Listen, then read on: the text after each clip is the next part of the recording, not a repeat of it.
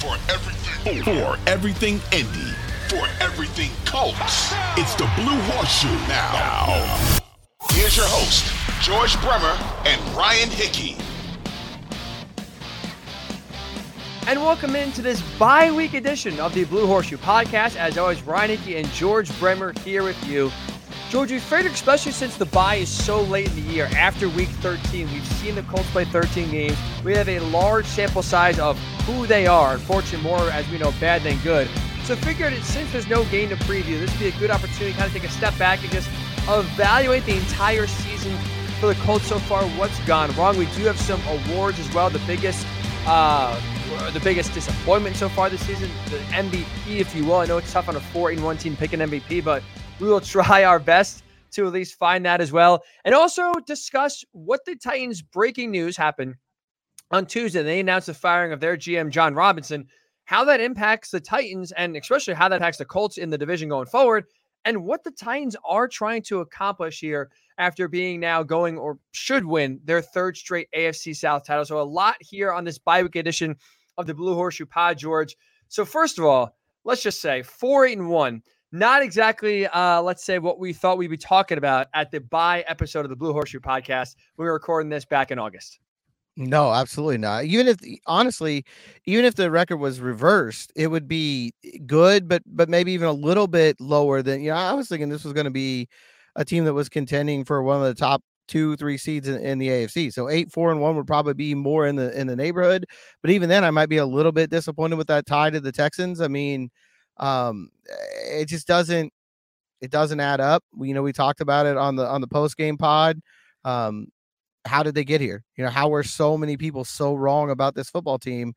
Um, it's it's a mess. Um, and, and I think the worst part about this late bye is it feels like you've already played the season. I know there's four games left, but it honestly feels like the season is done right now. So it, it's just I hate these late byes. I guess that's what I'm coming back to right here. I, I hate these. It's second year in a row, and these late byes are just. But you know, I think I saw a stat. I it's not going to happen this year because the four teams on the bye this week are not playoff contenders. But uh, these late byes have been really good for teams to win the Super Bowl. So you know, maybe maybe there is some benefit to it, but uh, not for this franchise, not this year. Yeah, safe to say that uh, that streak or or that uh, percentage is going to take a big hit in terms of late byes and teams win the Super Bowl. Because yeah, at least the, we know the Colts are nowhere near that. That is for sure. But it's like it's so frustrating, George, because you're right. Like we were talking about a team where in August we were given our preseason expectations. You said anything short of a playoff win would be a disappointment. I said just getting to the playoffs and winning the AFC South, anything short of not winning the division would be disappointment. So here we are, both of us severely wrong at four, and one. It's like, how do we get here? I think a large part of it is just flat out turnovers. You're giving the other team opportunities. And I thought Mike Chappell really, after a five turnover performance, one of their best, if you want to call it that, against the Cowboys, that really kind of hammered home their shoes. He put a, a, few stats and numbers and rankings to kind of really just kind of put into perspective so far the first 13 games for the Colts and how bad they have been in turning the ball over. They have 26 turnovers, not a surprise, most in the NFL. They have 30 total fumbles, most in the NFL, clearing 12 lost, also most in the NFL. I don't know what's more surprising, George, the fact that they fumbled 30 times or that they recovered 18 of them. Like that's insane, they've, honestly. They've got to be in contention for a record for recovered fumbles in the season. I mean, there's if it's not there already, they've got to be getting very close. It is truly unbelievable. And the biggest thing for this team, and you can argue that the most damning stat that's really hurt this team, it's not the turnovers just in of itself. It's not the 30 fumbles or the 14 interceptions or Matt Ryan's 17 turnovers by himself. 18. It's you look at 18, excuse me, 18 turnovers. Thank you, George. I don't want to short him. That's I was trying to throw Matt Ryan one of the few bones he's gotten this year, and maybe you know shave off one fumble or two. But thank you, George. You're right. 18 turnovers, which is still just uh, through 13 games, unbelievable. But you look at the team overall 2016 turnovers. That has led to 93 points. The Dallas game alone, those five turnovers led to 29 points. So when you look at a game when you lose by 35 to the Cowboys, well, that's almost the the equivalent of, of the turnovers that they gave or the points they scored off turnovers.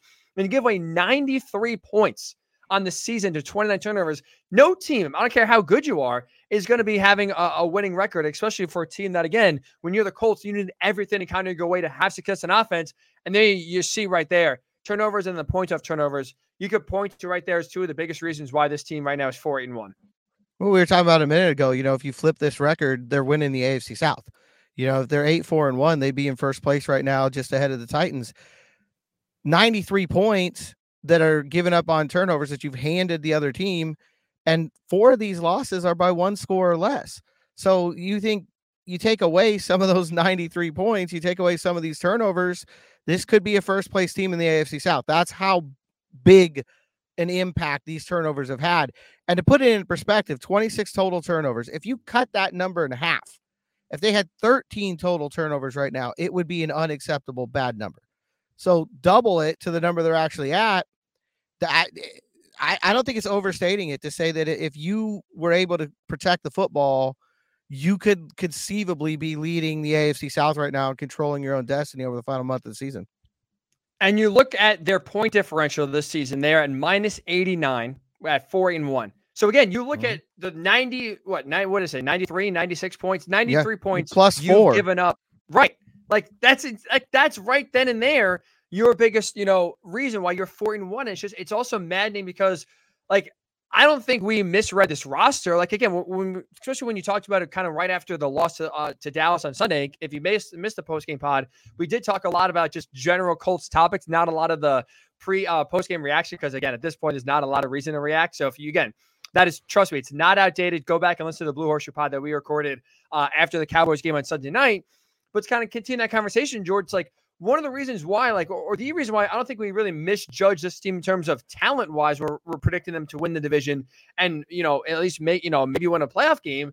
It's just because when you, again, when you turn the ball over at an alarming rate, you don't, ex- number one, expect that to happen from a team that was, I think, what, number one or, or number two in terms of turnover differential yep. last year. The defense did a great job at forcing turnovers. And the Colts, for the most part, with Carson Wentz, did a pretty solid job at not turning the ball over you don't expect a, a, record number of turnovers, but you quickly see that's for all the problems on the offensive line, all the problems Matt Ryan in and of himself, sometimes the defense, sometimes the receivers. The, you could circle right there. Turnovers right now are by far the biggest problem as to why this team had playoff ac- aspirations and expectations. And now you're sitting here, like I said, we're, we're rooting for a, top five pick uh, at the bye week. You know, and honestly, it's one of the, the one time that we did get to talk with uh, Chris Ballard, you know, during that that bizarre press conference when Jeff Saturday was announced. Yeah. He, he brought up the turnovers. You know, I think that the team's aware of it, that this is the number one factor. Uh, I would throw sacks right there as sort of 1B. Turnovers are 1A and, and the sacks are 1B. And they, some of those go hand in hand because some of the sacks have led to some of the turnovers. Um, but you know, all in all, protect the football. It's as simple as that. One thing that we did discuss on the post game pod that that I've kind of changed my mind on since since the post game pod. Hmm. I want to mention it in there. You know, I said then that I didn't think there was any use in in starting Nick Foles the rest of the year because uh, I just didn't see any utility for it. I kind of gone back on that a little bit from this angle. If he starts these final four games, you know, he's under contract for next year as well maybe he's a guy who can stick around and mentor, you know, a rookie, and maybe he's your backup in in your insurance plan.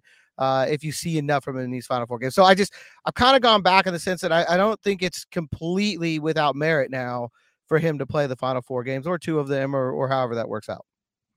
Well, I actually forgot he's on a two-year deal. So you're like you're talking about quarterback converse, you know, converse first uh, conversations and decisions. Like obviously, we'll be talking a lot about the draft and if the Colts select on who they should select. But you you also have two quarterbacks that are aging, and Matt Ryan and Nick Foles. That one of them you think probably will be here, and one they either be traded or cut, which is gonna be an interesting discussion and decision. I will say this then, in terms of that, I would prefer Matt Ryan for to be here for the Colts next season compared to Nick Foles. I know Nick Foles won a Super Bowl. I just think Matt Ryan be able to instill more wisdom to whatever quarterback they do end up drafting kind of help their progression all along. I would just kind of view Matt Ryan just because of his experience and what he's accomplished in this league as a maybe a better mentor and someone who can kind of help uh, help a rookie kind of jump over that rookie wall or get through it a little bit faster compared to maybe you know Nick Foles in terms of keeping him around. Yeah, you know, and, and I agree. I just think when I said on Sunday that there's no purpose, mm-hmm. I don't think that that's the case anymore. I think there is, you can find something out. by playing Nick Foles these last four games. Is it worth it? I don't know. You know, do you want to cut him? And our, our producer Aaron pointing out two really important numbers here. Matt Ryan's dead cap $18 million for next season versus Nick Foles $1.5 million. One of those obviously a lot easier to swallow than the other, uh, but neither one of them, we've seen teams take a lot worse dead cap hits than that. Both uh, Seattle's got a pretty big one this year, you know, with, with Russell Wilson on the trade, and it's not really affected them. They've got good play from Geno Smith. They're in the playoff hunt. I don't think they're upset, you know, and they're that money's going to come off next year, and they're going to be able to use it to to improve a team that was in the mix, you know, this year the, the whole way. So I don't know that either one of those are prohibitive numbers, but when you look at those two numbers, it's pretty easy to pick which one you you'd rather deal with. That is very true. But I guess the good news on the other side is, you know, a rookie quarterback is a cheap deal, so you know that could mm-hmm. help as well. But it's gonna be interesting to see like if they'll even be able to offload Matt Ryan, um, or whether you know maybe if you're able to trade him, that kind of helps alleviate some of that number. It's gonna be the Matt Ryan discussion is gonna be fascinating this offseason for sure because I don't really know of a market that's out there now. Also, with that said, I really didn't think there'd be a big market for Carson Wentz, and somehow they're able to convince the Commanders to uh, to give two picks for him. So hey, teams are desperate. That is for sure. Um, but it will be very interesting when it comes to, like I said, Matt Ryan's future. Um, but also, too, I think a big reason why we're sitting here, Georgia, four and one, has been the the regression big time from the offensive line. Like, I don't know if there's one unit you could point to more outside of quarterback more responsible for this team being four games under 500 than right now the the, the unit that is the highest paid offensive line in the NFL. And the one thing that I felt the most confident in this year coming in was that they would run the ball well, right? I mean, I think everybody kind of felt like I, I, thought you'd have a drop off because Jonathan Taylor wasn't going to have back to back 1,800 yard rushing seasons, but I thought he'd be in that 14, 1,500 yard range. This would be one of the top rushing attacks in the NFL. If nothing else, they would run the football and it would help Matt Ryan out that way uh, eh, talking about you know the offensive line struggles there i think it's most apparent there. The sacks are obviously a big deal. Not all of those are on them. We were talking about that post game. Sometimes it's the running backs sometimes it's a tight end sometimes it's a quarterback. Uh, it's not all on them on the running game either but when you're when you have as bad a numbers as they do protecting the quarterback and then on top of that you're running the football as poorly as they are then the offensive line obviously is a big part of the the overall picture there. Uh, and in coming in, what you expect them to do and what they've done has been such a a big difference. I, I think one of the underrated things from this year, you know, we, we talked about losing Mark Glowinski and losing Chris Reed, not re-signing them. Uh, at right guard. That's obviously been a huge portion of this. I think Eric Fisher early in the season at least was was better as a run blocker than than the left tackles have been this year. Uh, but also, you know, Jack Doyle's names come up in that mix as somebody who was a big part of the run game, and Zach Pascal. You know, that's a that's a guy I think in the receivers uh, who would get out there and dig out these linebackers, and you know that's how you turn uh, and a five yard gain into a 15 or 20 yard gain. And that's what they've really been missing this year. Uh, you know, now that you've seen Jonathan Taylor be healthy, he's consistently getting around the 80 yard mark. I think he's had four straight weeks now where he's at at least 80 yards uh, which is his best stretch of the season so far. And I think you know that as much as anything is what this run game's missing. Uh, Taylor even last year was a guy that that you know volume what was what you were looking for with him. You know, three yard runs, four yard runs, five yard runs, and then he break off a 15 or 20 yard run, and then he break off a 60 yard run, and it kept defenses honest. You know, they they're just missing too many pieces. I think of that run game. But again, when you look at the totality, the offensive line has a hand in all of this.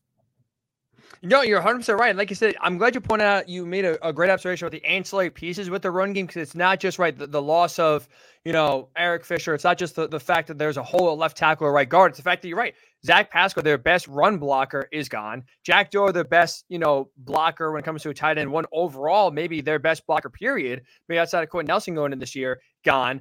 And then you know, to get on Chris Ballard, he didn't do anything to, to improve it. It's not like he moved on and got a bigger, better version of Zach Pascal or moved on and brought in the tight end that's like a George Kittle S kind of guy that is able to do, you know, block and catch at a high level. He just kind of rolled with the guys that they had, did not make many, you know, uh, free agent or or trade um trade moves and then that's kind of where you're sitting where the Colts got worse on the on the margins didn't get any better. And again, we're talking about a team that again is not very doesn't have a lot of elite talent at the to begin with, let alone at the quarterback position when you don't have that eraser that kind of allows you to kind of make up for some deficiencies elsewhere those marginal moves that again for a team like maybe the Chiefs or the Bills is not that big of a deal they can overcome. This Colts team is not good enough to overcome it. And again, that's just another reason, another uh, area through 13 games. You look at like how are, how did we get here? How do we misjudge this team so much? It's not just one area per se. The turnovers are a big reason for it. But like you mentioned, it's the fact that they got worse in the run game in terms of who was out there blocking, and they weren't really able to get a to get a fix and improve it whatsoever, especially on the outside and with the tight ends. Yeah, I think a really good point in there too that, that you mentioned is that Chris Ballard didn't really do a good job of replacing these guys, particularly the tight end. Because you know you drafted a couple of rookies, but to go in there and ask them to do what Jack Doyle did was a really big ask, and I don't think that would have been a really big spending, you know, a, a really big money acquisition you could have gone out and gotten somebody who has a history of, of blocking at that position, a veteran, and and and you know, shored yourself up a little bit. Might not have been Jack Doyle, but the drop off might not have been as big. Uh, and I think the other part of this is Ashton Dulin getting hurt. You know, he's one of the better blocking wide receivers too. I think they felt like he was going to take some of that Zach Pascal role, uh, and he missed a good chunk of the season. And I don't think it's a coincidence he's been back for some of this upturn that we've seen right now for the uh, for the running game to get a little bit better than it's been. Um, it's never one thing, right? I think that's the, the lesson that, that, if nothing else, this year has taught us. It's never about one guy or one position. It's, you know, a totality here. And I think in this case, the general manager, Chris Ballard, deserves some of the blame as well. So let's wrap up this post mortem of the Colts season, even though it's still going on here with this, because I think you're right. It's not just one person, but let's just have a little fun because, you know, people like uh, I'll say this for myself. I do like to kind of, you know, point the finger here and there. So let's point the finger a little bit. Who do you think George has more to more responsibility for this four, eight, and one season? Would you say Matt Ryan? would you say Chris Ballard? Oh man, that's a really good question. It's it's not it's not I, easy. I'm gonna go with Matt Ryan for the simple fact that I think if he protected the ball, the numbers that we were just talking about, those 93 points off turnovers, the the 26 total turnovers. If you cut those down, this team's still in playoff contention. If they're at a more manageable level, a normal level, if he's turned the ball over, say six or seven times instead of 18 times, they're in they're in playoff contention. So I'm going to go with Matt Ryan for that purpose. You know, if we look at the turnovers and we say that's the number one area this team needs to improve, he's the number one part of that. Uh, so I'll, I'll go with him. I'm gonna go with Chris Ballard because in part we just kind of outlined, you know, the, the, they missed, a, they lost a few key pieces, and he do, really did nothing to kind of improve it. But also too, like this offense, like the frustrating part for me is he has been someone who preached building in the trenches and kind of winning there first, building your team from inside out. And again, I actually agree. Like I think that's the way to do it. I really did not have a problem the last few years with how the Colts have approached, for the most part, the quarterback position because again, I don't believe just taking a quarterback, take one is the answer. So I don't mind what he's done, and I don't mind, especially coming off of and you saw how why Andrew Luck retired because he couldn't get protection. I don't mind trying to build that up first, then get the guy. But he didn't come through this year in terms of actually fulfilling his promise. Where you look at the left tackle position, he didn't take it seriously whatsoever. We're talking about a guy who was supposed to be the starter, Matt Pryor, that had zero left tackle experience and has played his worst football at the tackle position and is more suited to be a guard. He's really not even good there anyway. Like his best role is a sixth or seventh lineman coming in for an injury or, in a spot start. And that was supposed to be their true answer with a non-mobile 37-year-old quarterback. Because I mean, Matt Ryan, you have your other hole at the right guard. They again, they didn't take seriously whatsoever. You let Mark Glowinski go, and there was no replacement there. There was no better option there. And so I know there's a lot of areas to blame. And Matt Ryan's been awful at the turnovers, awful decision making. He's got to hold on to the football. It's, it's, like his first instinct is drop the ball anytime anyone's near him. So he doesn't get a pass that whatsoever. But I do feel like, and Frank Reich said this after they benched Matt Ryan after the the Week Seven game. The Colts have not been as advertised. Like what they sold Matt Ryan in the offseason with a good running game, with elite protection, with, with the amount of money they paid their offensive line, they have not backed up or, or you know fulfilled their end of the bargain when it comes to uh, when it comes to giving Matt Ryan everything that was promised and, and kind of learn him out of Atlanta. So that's why at least I would go Chris Ballard because I think he failed uh, the Colts and Matt Ryan, especially that left tackle, just hole right there. You know, and I think it's really, uh, you know, again, we talk about it's not one guy, it's never one position. It's this is almost chicken or the egg kind of a situation, isn't it? Like Is it Matt Ryan turning the ball over too much on his own accord? You know, the things, decisions he's making, uh, him not protecting the ball, or is it Chris Ballard not giving him the protection he was promised and that leading to the turnovers? I think it's probably a little bit of both. And so I think honestly, it's probably both guys deserve uh, a share of this. Uh, but it, it, no matter how you slice it, no matter which way you want to go on this, it's unacceptable. You can't turn the ball over 26 times and expect to win football games. Absolutely not. And basically, the last 25 minutes or so, George, we've been talking. Like I said, it's not one thing. We highlighted three or four true deficiencies with this team, three or four real reasons. Or we're sitting at the bye, four and one, playoffs are shot, and we're already kind of looking towards 2023 again. Not exactly the the, the uh, topics we thought we'd be having when we first kicked off this podcast in August. That is for sure. All right, so when we do return in the Blue Horseshoe Pod, we'll give out some bye week awards. Not just you know, well, some negatives, the biggest disappointment for sure, but also let's uh, let's talk about try to find an MVP. Maybe try to find the biggest surprise so far, and again, maybe try to put lipstick on a pig that's so far been this Colt season. We'll do that when the Blue Horseshoe Pod returns. Hey, it's Kaley Cuoco for Priceline. Ready to go to your happy place for a happy price? Well, why didn't you say so? Just download the Priceline app right now and save up to 60% on hotels. So, whether it's Cousin Kevin's Kazoo concert in Kansas City, go Kevin, or Becky's Bachelorette Bash in Bermuda, you never have to miss a trip ever again. So, download the Priceline app today. Your savings are waiting. Go to your happy place for a happy price. Go to your happy price, Priceline. As always, make sure you download, like, and subscribe to the Blue Horseshoe Podcast wherever you get your pods, and make sure to tell your Colts friends about us as well. Ryan Hickey and George Bremer is always here with you. So, George, we'll give out some awards for a four, eight, and one football team here. Let's start the negative, then we'll, we'll try to finish up with some positives here. Biggest disappointment. This could be a unit. This could be a, an individual player. At four and one, who would you say is the biggest disappointment for the Colts so far this season? Uh, I mean, it's got to go. It's got to be the offensive line, right? Like they they they've got to take this one uh, hands down. Again, all those things we just talked about in the first segment, they've had a hand in all of it. The the run deficiencies, the the pass protection, the turnovers. They may not be responsible solely for all of those areas, but they've had a hand in all of it. I will. To, to I would agree. But well, by far, the odds line's fair. I will go Matt Ryan. I think. I just think mm-hmm. I've even though we just kind of talked about he was not put exactly in the position to succeed beforehand with Chris Ballard, I do think again the the the turnovers are inexcusable. His decision making and what he was brought in to do again, not all of it's his fault, but he was brought in here to make the laps, to make the smart throws that Carson Wentz couldn't do, and just kind of keep this offense on track.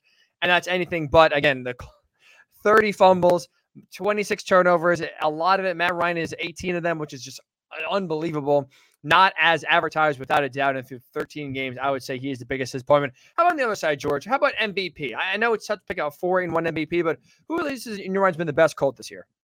You know where I'm going with this. I know it. It's it's it's, it's only one answer. Staying pod now. Grover Stewart has got to be the MVP.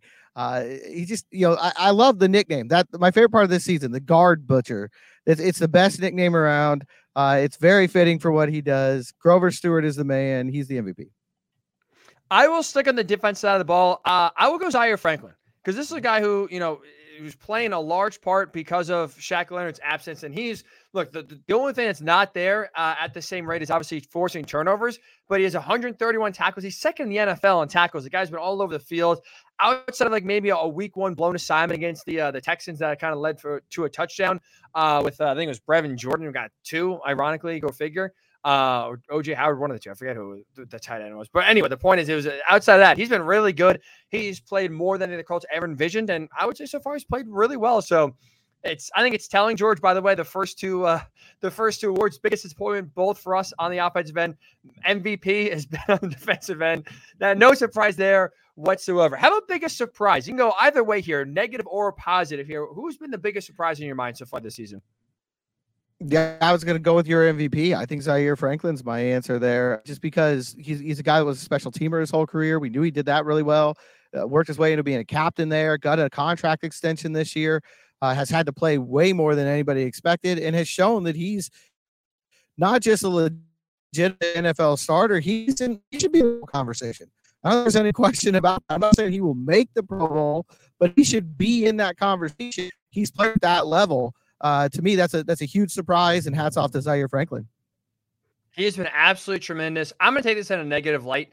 I'm going to go Quenton Nelson because this is a guy that we could have discussed the season going a million different ways. The one thing I never would have envisioned is him getting paid and then playing the worst year of his career. We could talk about the offensive line, and if you want to talk about the left tackle being a hole, okay, we could see again Matt Pryor being your answer there is not exactly it's unexpected that he's been bad, but to have the entire offensive line play as poor as they have, especially Quenton Nelson, you've seen times where he's missing blocks, he's getting trucked over. Like, when have we seen Quenton Nelson get bullied by by a defensive lineman? You rarely, if ever, see it. And this year we've seen it too much. So I think that's a big reason why, again, the, the Colts right now are four games under 500. But he has just been someone that I thought rightfully so got paid. I love the pick at number six when they got him. And again, up until this year, he's been worth every single, you know, dollar in terms of the investment and the draft capital. But he's absolutely been a huge, huge surprise in terms of how poor he has played for the most part this season. And how about rookie, George? Which rookie do you think has, has really impressed you so far this season through 13 games? Yeah, you know, it's a tough one because I don't think it's been a whole lot from this rookie class in, in terms of consistency. But I'm going to go with Alec Pierce because they brought him in to, to, to kind of be that deep threat, to be that down the field guy. And he's been the only guy this year who's done it. I think Stephen Holder had a great stat out there like three times, uh, three gains this year of 40 yards or more, and all three of them have been passes to Alec Pierce. So, you know, the kid's done what he was brought here to do.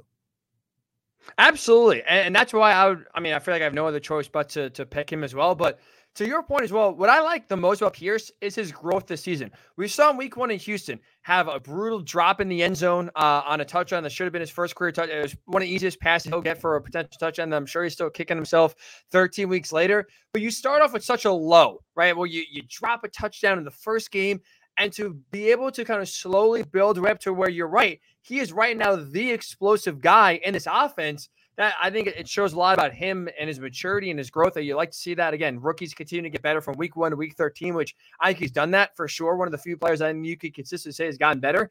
And I think the only issue for him is just not getting enough balls his way consistently.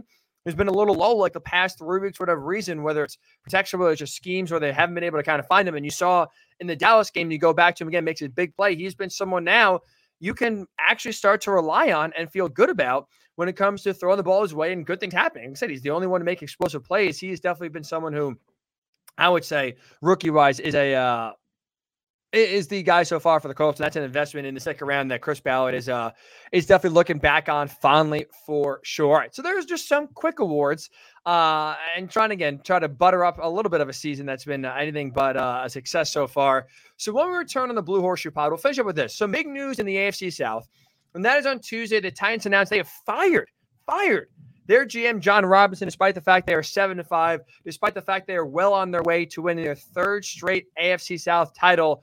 What are the Titans trying to accomplish, and how does this impact the Colts here going forward? We'll discuss that in the Blue Horseshoe Pod returns. And welcome back into the Blue Horseshoe Pod, the bye week edition of the Blue Horseshoe Podcast. Ryan Hickey and George Bremer here with you. So, some big surprising news coming out of AFC South, George, and that's the fact that on Tuesday, the Titans announced their GM, Jon Robinson, was fired, despite the fact they are, again, well on their way to winning their third straight AFC South title. Jon Robinson has taken over the Titans in 2016, has had a winning record every single season. Is there anything right now, at least obviously we don't have intel, but is there anything that can explain what the Titans are trying to accomplish in firing their GM that has nothing but success so far in Tennessee since 2016? You know, no. I when when I first saw it, my first thought was, you know, is is there something coming out? You know, has he done something wrong? That that's where my head went. You know, right away, honestly. Uh, but you know, I wonder. I do wonder if there's any connection to the recent talk I know there were stories out in the Athletic and somewhere else that you know Mike Vrabel maybe is going to be interested in the Ohio State job down the road. Maybe that opens up in the next couple of years if they can't figure out an answer for for their struggles against Michigan. Uh, you know, is, is, this an answer to that? Maybe is it a way to give Mike Vrabel a little bit more control in this franchise, or is it just a reaction to the fact that AJ Brown just pants them oh. on national television? Uh, you know, in a thirty-five to ten loss to the Eagles on Sunday. Yeah, I think timing's everything. And like I said, when, your former top receiver goes and tortures you, big time for what 140 yards, two touchdowns. I think that's that is definitely a straw for sure. Also, this George, I think I don't think it's a good thing for the Colts whatsoever because, like I said, the Titans now have been that team. Right, the Colts just cannot get past in terms of winning the division, the biggest thorn in their side the last few years. But this for me is signaling. At least as we record this on Tuesday, with, with nothing, you know, reports wise, scandal wise coming out. So let's just say it's for performance only. I think this is the Titans telling you yeah, sure, we win the AFC South. right now it's not as big of an accomplishment as maybe winning other divisions. We're sick of winning nine, 10 games and being, you know, kind of one and done in the playoffs because we don't have a quarterback and we don't have really a style that is conducive to winning in 2022.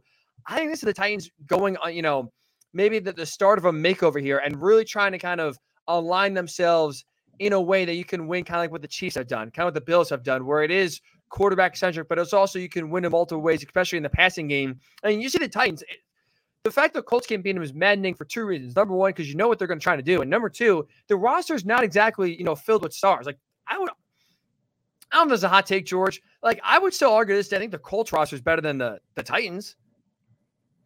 I think on paper it was. I think that's why we had the picks that we had coming in. You know, the the, the way we looked at this. And honestly, if you look at the the uh, statement that was put out by Amy Adams Strunk uh, earlier today or on Tuesday, you know, it's basically what you said that they want they have high expectations and and they want to strive for more. Uh, and I think that's what they're looking at. You know, winning the division is not enough. Now, the question is, I think Jon Robinson's done a pretty good job. I think that there's, I think it's definitely not the most talented roster in the league. I think that I would give Mike Vrabel more credit in that partnership for for the success than I would Jon Robinson. But I think he's done a good job. He's brought in guys like Kevin Byard. He's brought in, you know, we'll see what happens with Malik Willis, but you know, he I think he's done a, a good job with that team. The question now is, you know, who are you going to get? And I think that's what'll be interesting moving forward. I don't think it helps the Colts if for no other reason that they've got enough problems of their own. They got to figure right. out who their head coach is going to be. They may have a general manager search of their own going on. Um, you know, I, I do wonder this. Does it make Jim Irsay more likely to keep Chris Ballard? Does he not want to give the opportunity of him going within the division as highly as he thinks of, of Ballard as general manager? I don't know. It's just something there. It's it's something I'm interested. So, like I said, if the Titans can fire their GM, there's no excuse then for Jim Irsay not to pull the trigger on Chris Ballard. Then just because, like you said, if the Titans are doing it and they have all this accessories, so that means uh, you know, kind of show you anyone can get fired. But it's like, man, if you're the Colts and you can't beat the Titans now again with a, I still think a more talented roster at times, especially this season when you lose AJ Brown, is the Titans actually go for it. Now, again, going forward and succeeding is two different things, right? They're going to try at least, it sounds like, to kind of take their roster and take their team to the next level to be able to compete with the Bengals, with the Chiefs, with the Bills. That's going to start with the quarterback, and maybe we'll see if that means you know pursuing a guy like Aaron Rodgers if he's available, or Tom Brady if he's available. Try to get him with his pal Mike Vrabel to town and kind of revamp the way they are, and not you know rely on Ryan Tannehill or rely really more, I should say, on Derrick Henry to get things done.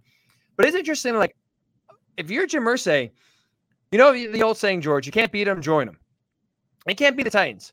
If you're Jim Irsay, do you look at Jon Robinson as potential replacement for Chris Ballard? It's a good question. I mean, I think he's done a good job. Again, I think Mike Vrabel uh, is more to credit for that group. You know, if you if you look at Tennessee and you're trying to figure out why they're winning, I, I give more of that to Mike Vrabel. Uh, but I think if the Colts have a GM position open, uh, I think Jon Robinson's name would come up, and I think it should. Yeah, I'm I'm with you there too. Like I think if I think what this move does for the Colts in terms of I think it opens maybe Jim Irsay's mind and maybe if he was let's say not totally dead set but leaning towards bringing Chris Ballard back, I think this does give him a little bit of pause uh, in terms of that decision. But I'm with you. Like I would not if I'm Jim Irsay, I'd rather have Chris Ballard over Jon Robinson because, like I said, I think mm-hmm. for me the success Tennessee's had over the last few years it starts and ends with Mike Vrabel. Like that, this is a guy who's done more with less. This is a guy who doesn't really matter, you know, who his quarterback is the injuries they have on the offensive line. Like they won the they had the number one seed in the in the uh, AFC last year, and they missed their best player Derrick Henry for half the season. So that just kind of shows you that you know Mike Vrabel in terms of doing more with less has been you know easily one of the top five coaches I think in the NFL. But also at the same time, the reason why we're getting him so much praise is because I think the GM has not done you know a good enough job in kind of putting pieces around him to make his job a little bit easier. And then again, when you trade away you know, one of the best young wide receivers in AJ Brown you don't want to pay him. And then all of a sudden you quickly see, well, that was a mistake because he's lining up in Philly. And right now, even though Treylon Burks has showed some signs, there's no real wide receiver right now in the Super Bowl or bust window with Derrick Henry that you can rely on. He does kind of go show you and raise questions about, you know, Jon Robinson's team building uh potential. And that's why, again, if you're Jim Irsay, I don't think I would pursue Jon Robinson and kind of have him be the guy. If you were to fire Chris Ballard, have him be the guy to replace Chris Ballard.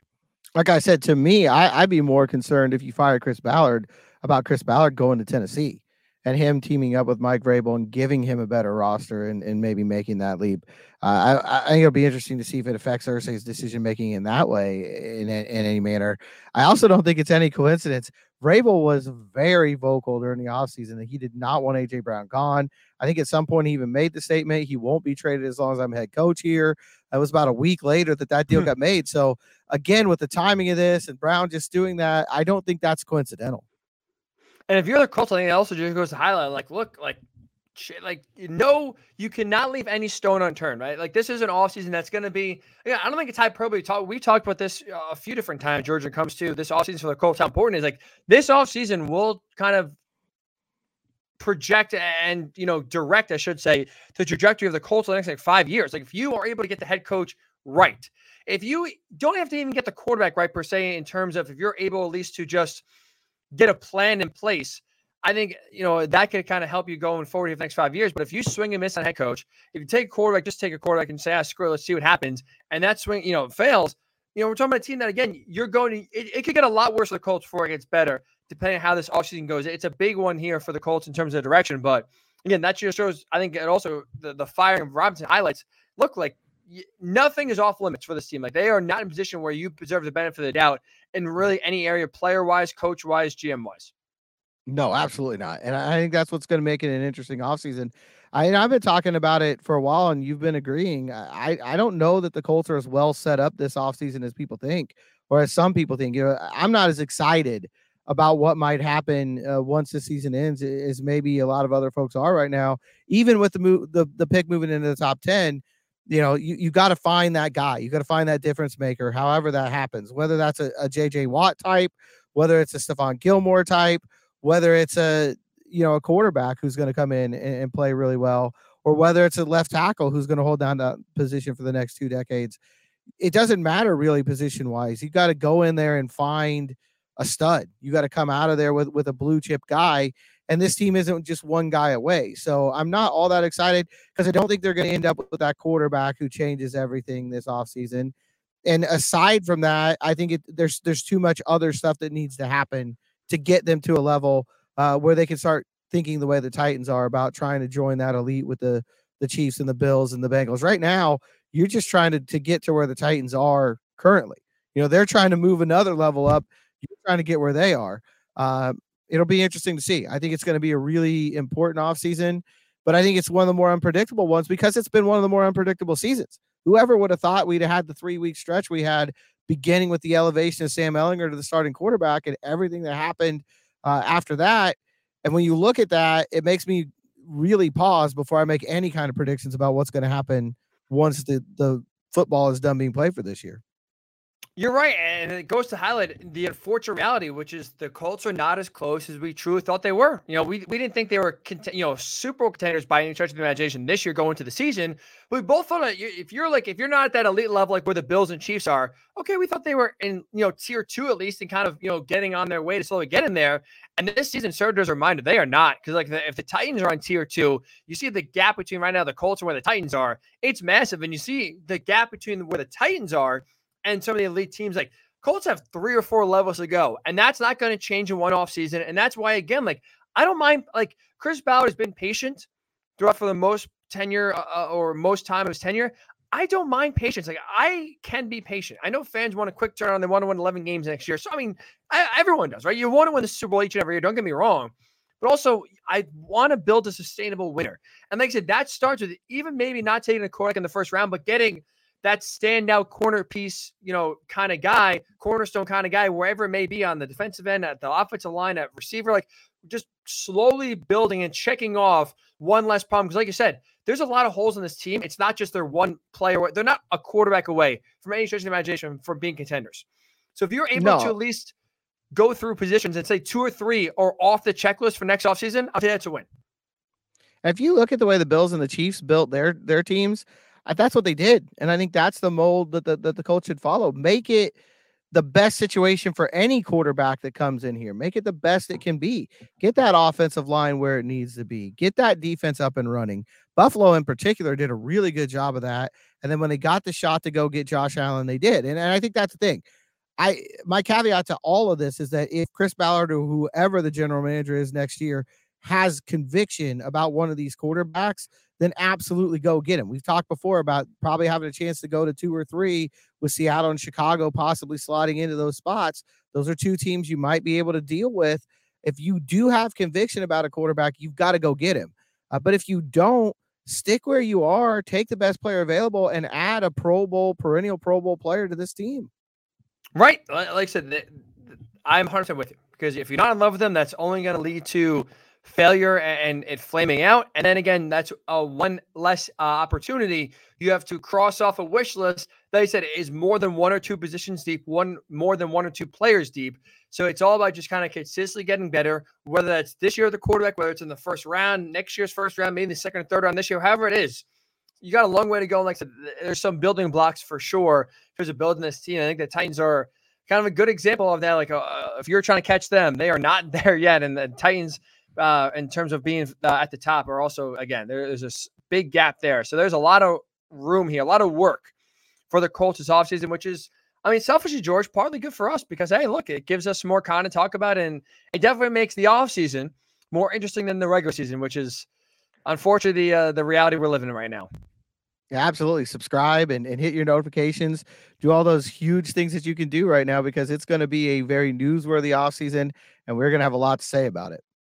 It is definitely it won't be an off season. That is for sure. Like I said, this is no no off time, no rest for the weary. That is for sure. So that'll do for this bye week edition of the Blue Horseshoe Pod. I know we're just kind of talking about being busy, but this is the one and only pod we'll do this week. So no, you know, Thursday pod, no obviously Sunday po- post game because there's no game to react to, which is one of the best news I could tell you, Colts fans. So enjoy the bye week. Enjoy again not having your Sunday ruined by the Colts. Have a great rest of your week, and we'll talk to you next week on the midweek pod right here on the Blue Horseshoe Podcast.